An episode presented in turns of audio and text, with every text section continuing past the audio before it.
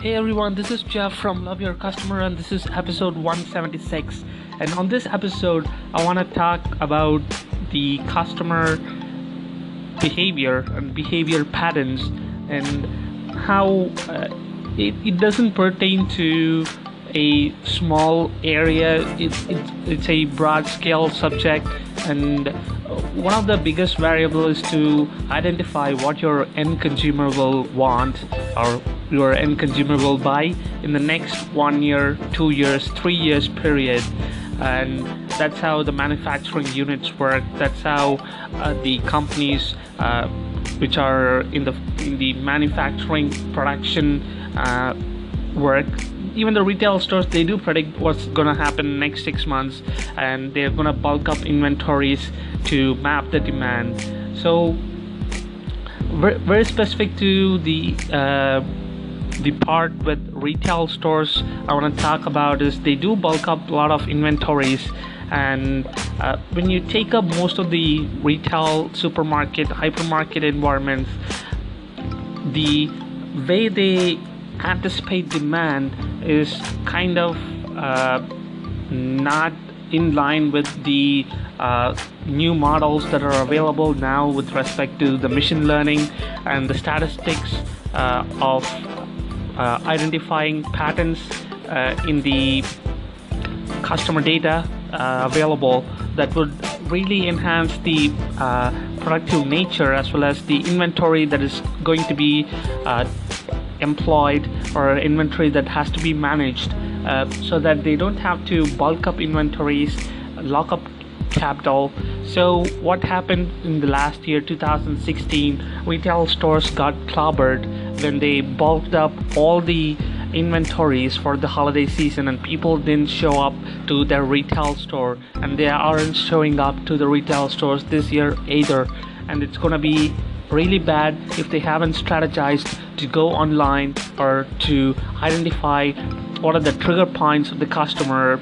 For example there may be price points there may be the better product or the brand or quality or the problem solving nature of the product or it may be the coupon or offer that's being deployed that acts as a trigger for consumer to come to your store or influence the consumer behavior so that they are able to allocate some amount of their budget which wouldn't have happened if you haven't given this special offer or special pricing so that's where the human behavior varies is everyone has different perspective or put it in a simple term everyone has priority in their preferences.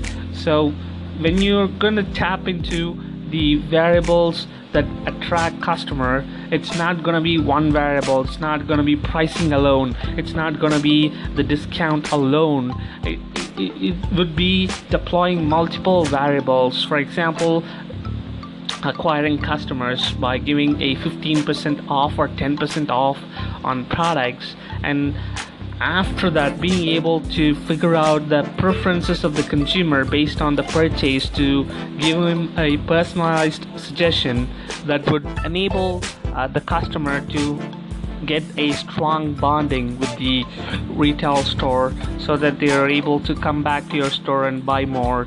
And that's one of the variable that's been not tested by many stores is the retention rate as well as the reorder rate for the products. What's the average amount of customers that are coming back in uh, to buy the product again. And if you take that variable what amount of or what percentage of customer can be converted if you identify the preferences uh, what they want and if you are able to deliver them what they are looking for. So that would enhance a, sec, uh, a particular group of customer of course. And it's not only that you're gonna work on different variables. Like if customers attracted because of a uh, bundle of products that you're selling at a, a premium or a lower cost or the discount that has attracted the customer maybe a huge discount sale uh, because he's going to fulfill uh, his uh, monthly grocery. So different variables affect and all these can be mapped with machine learning. Thanks for listening guys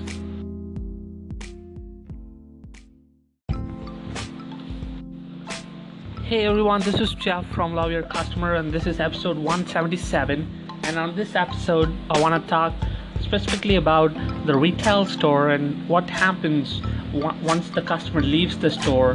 How would a retail store grab the customer back? What's the retention rate, or what will be the reorder uh, percentage of reorders happening? Or do the customers leave? Because they get better offers from their competitors? Very likely, yes. So let's take apart when a retail store gives a massive discount and customers are attracted to it and they get a, bulk load of sales that's taking place and the next thing they do is once the customer leaves the store the the arbitrary connection with the customer is lost and one one the one of the variable the retail stores can deploy to attract the customer back is being able to analyze the customer data to know what are the pressure points or uh, what are the variables that have attracted the customer in first place. Not every customer is attracted to the pricing or there can be multiple variables that affect the uh, customers to come into the store. It may be a nearby place and the, the different SKUs or the variety of products that would have attracted customer due to the options or maybe the pricing. What you're offering is much more better than other competitors or it can be the uh, offers and discounts that you're offering that enables customer to get a big benefit when they're shopping for the whole month what are the variables that impact customers? And once you're able to identify those patterns and you can deploy those patterns into grouping of products together where you identify what are the products the customers have purchased along.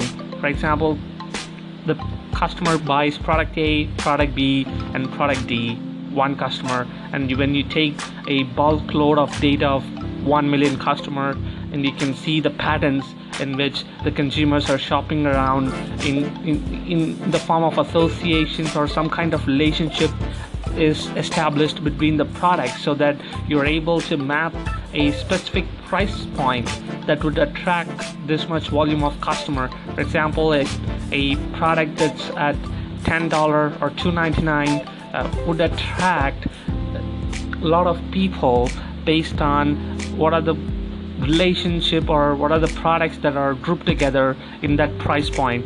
So when they get a better value or when they feel that uh, it's going to be beneficial for them than to wait for and buy next month they're going to come back and buy from you.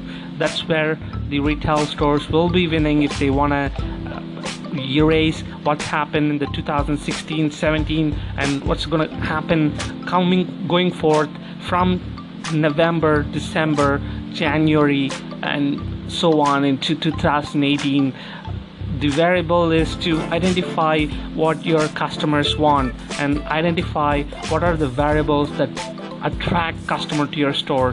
One one more aspect is to identify what are the reorders that are taking place and being able to gauge the customer's preference will be a big win for retail stores when you uh, when you're able to make the customer buy more than the products they would have purchased. For example they purchased 40 to 50 products a visit and you're able to expand that to 55 products by identifying the consumer's preference or the price point or the variables that would enable a customer to buy more uh, today.